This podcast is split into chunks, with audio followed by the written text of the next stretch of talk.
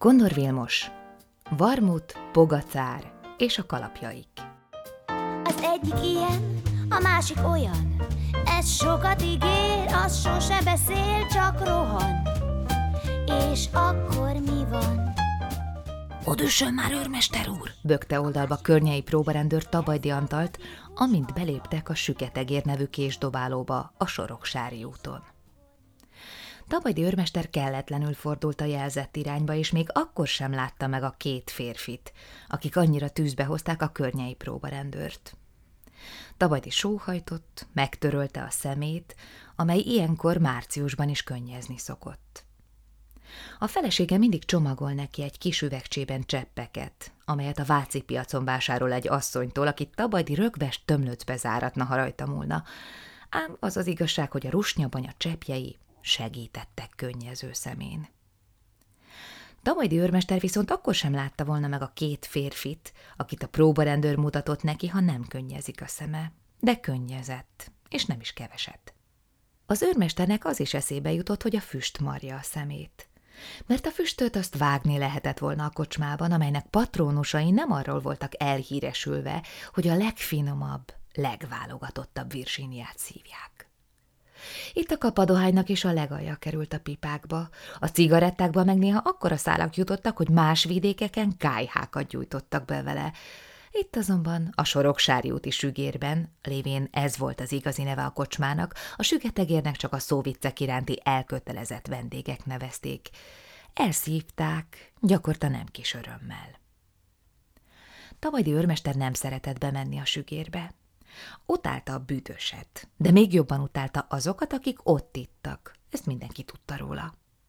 Parancsnok a Gersich rendőrkapitány is tudta, mégis beküldte oda, mondván a sügérben állandóan lennie kell rendőri jelenlétnek, így biztosítva a lakosokat a törvény éber szemének állandó nyitva tartásáról, amivel Tabajdi több szempontból is szeretett volna vitatkozni, de nem tette.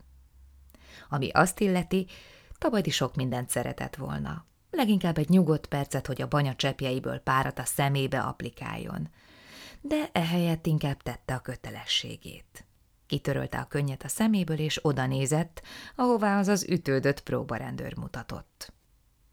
Az igazsághoz az is hozzátartozik, hogy Tabajdi őrmestert nem csak a cseppek hiánya, hanem úgy általában a szeme akadályozta abban, hogy tisztállásson a sügérben és az életben egyaránt. Az őrmester szeme előtt a tárgyak pacákká folytak össze már egy ideje, az emberekből meg csak akkor látott érdemlegeset, ha elég közel voltak hozzá.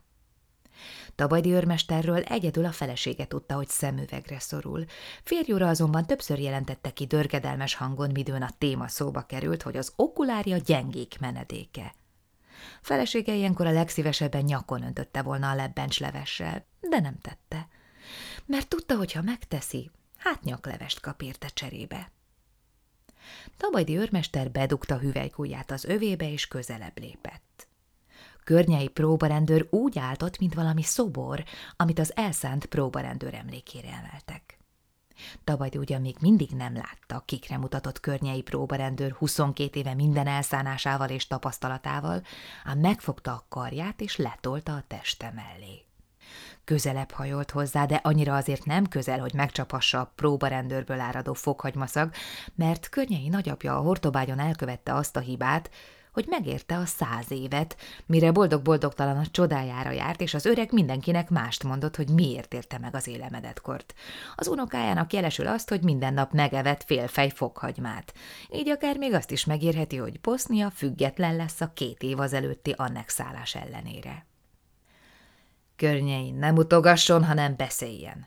De érthetően, szabatosan, ahogy azt Rédei főfelügyelő tanította magának. Kérem tisztelettel, azt kívánom jelenteni az őrmester úrnak a legmélyebb tisztelet hangján, hogy abban a sarokban kérem, intett a fejével jobbra, ám a mozdulatnak olyan íve volt, mintha valaki egy irdatlan pofont kevert volna le a próbarendőrnek, csak a csattanás hangja hiányzott a teljességhez. Abban a sarokban kettő darab élénken körözött személy üldögél, fejezte be környei, és vigyázva vágta magát. Tabajdi nem értette, minek akar az ilyen izgága alak rendőr lenni, de erőt vett magán, és olyan türelemmel kérdezgette, amilyennek kisfiát, Józsikát faggatta, aki az apjától elcsent nagyítóval akart felgyújtani mindent, ami csak az útjába került. És kik ezek? Kérem, őrmester úr, ezek ketten itten, fogott bele a langalét a fiatalember, majd lendületesen benyúlt zubbonya belső zsebébe, előhúzta a rendőri közlönyt, és kappan hangján olvasni kezdte. Varmut János és Pogacár János, azaz más néven kérem szépen, Hans Varmut és Ján Pogacár, ami egybevág azzal a tényel, ami emitt áll bökött a közlöny pár lappal korábbi számára, Mi szerint az egyik osztrák, a másik meg szlovén. És ezt maga innen meg tudja mondani mindenféle segédleti eszköz nélkül? kérdezte az őrmester. Hogy osztrák meg szlovén? érdeklődött környei próbarendőr, és a füle olyan vörös lett, mint Józsikáé, amikor a jobbára sikertelen gyújtogatások után meghúzkodta. Azt ott nem tudom, de a kalapjuk azt kérem, mindent elárul. A kalapjuk? Tessék, kérem, igencsak erősen figyelni. Minden mindjárt teljesen és világosan egyértelmű lesz. Csak tessék nézni, kérem az őrmester úrnak azokat az urakat ottan. Tabadi erősen hunyorgott, az rendszerint segített. Tekintetét abba az irányba fordította, amerre környei mutatott. A füstös helyiségben nagy volt a zaj, de ő különbséget tudott tenni a csattanások között, mert egy kedélyes pofon másként csattan a szőrös arcon, mint a maknyolcas, a asztalon. Tőle balra pofoszkodtak, az asztal felől azonban kártyák csattogását hallotta. A sarokban valaki egy tárogatót kínzott, más valaki meg egy hegedűt. A bejárattól balra két rácfuvaros siratta a holnapot, környei pedig az izgalomtól magas hangon olvasni kezdett. Varmut János 1874-ben Nittenfelden született, judenbergi illetőségű, magas karcsú, barnahajú, zsbajuszú és pofaszakáló, szürke szemű, rosszfogú géplakatos. Tetszik látni a fogait? Hogy ne látnám. A másik fiatalabb, találgatott Tabajdi őrmester. És remekül tetszik látni, őrmester úr, na most.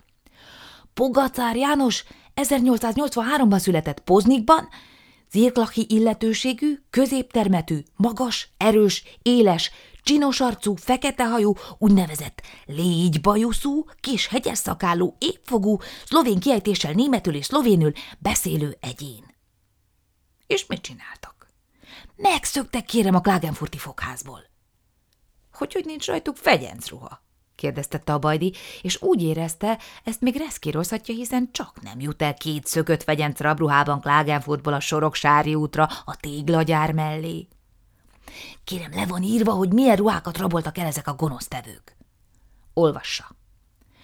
A szökevények Magukkal vittek egy barna nemes kalapot, egy fekete kalapot, egy fekete sapkát, egy fehér kalapot, egy világos szürke esőköpenyt, két fekete felöltőt, egy sötét mellényt, egy téli kabátot, mely barnás-zöld fehér pettyekkel bír, és amely jobbik melső felén át van szúrva egy hasonló szövetből készült nadrágot, öt darab különböző színű új nadrágot, amelyik vitriollal vannak levecskendezve, egy fehér-piros inget kaucsukgallérral. A felsorolt holmik egy részét a szökevények magukra öltötték. Környei próbarendőr harciasan a levegőbe bökött. Tessen csak odafigyelni a pogacárra! Ott van rajta a fehér-piros ing meg a kaucsukgallér! Tabajditól akár püspöki lebernyek is lehetett volna, akkor sem látta. A másikon ezen a varmuton meg ott a... habozott egy kicsit. A pettyes kabát. Milyen jó az őrmester úr szeme, rikantott környei. Hajaj, kérem, hát ezek akkor azok. És mit csinálnak? érdeklődött fesztelenül Tabajdi, mármint maga szerint környei. Kérem, ahonnan én látom, ezek bizony ultiznak, méghozzá két csontlisztgyári munkással. Tabajdi bólintott. Most már értette a büdös szagot. Érezte, hogy a téglagyári szakhoz keveredett valami más, és csak eddig nem tudta megállapítani, hogy mi az. Mint amikor egy kis őrölt kömény kerül a pörköltbe. Két csontlisztgyári munkás a két sügérben, több tucat téglagyári munkás között. Remekeste lesz. Rántott egyet az ubbonyán, belepödört a bajuszába, és odaszólt környeinek. Induljunk, tartóztassuk le őket. Igenis, kérem. Tabajdi előtt lassan kiélesedett a kocsma képe, és egy pillanatra nem bánta, hogy eddig nem sokat látott belőle. Ennél vigasztalanabb helyet nehezen tudott elképzelni. Talán csak a Józsefáros kocsmái mocskosabbak ennél. Az asztalnál négyen kártyáztak, és a környei által megadott személyleírás illet rájuk. Arra azonban Tabajdi sem számított, hogy a Varmut nevűnek ennyire rosszak a fogai. Ahogy felnyerített petyes kabátjában látni lehetett a fogak helyén gyülekező barnászürke csonkokat. Meme világi látvány nyújtottak. Egyik rosszabbul nézett ki a másiknál. Lehet, hogy a ruhák újak voltak, amikor lopták őket, most arra azonban szakadtak és mocskosak lettek, olyannyira, hogy még a szemétdomra is csak piszkavassal hajították volna ki őket. A két férfi mosdatlan volt. Körmük alja feketén lett a sok alászorult piszoktól, arcszörzetükben már alig különböztek el a bajusz meg a szakál, szemükben csipa gyűlt, leheletük meg olyan bűzös volt, hogy az őrmester megtorpant, ahogy közeledett feléjük, és hirtelen környeihez fordult. Mielőtt foganatosítanánk letartóztatásukat, azt még mondja meg környei, hogy miért is kerültek rács mögé, hogy tudjam mégis, mire számít csak. Az egyik újja, a másik újja, mind bele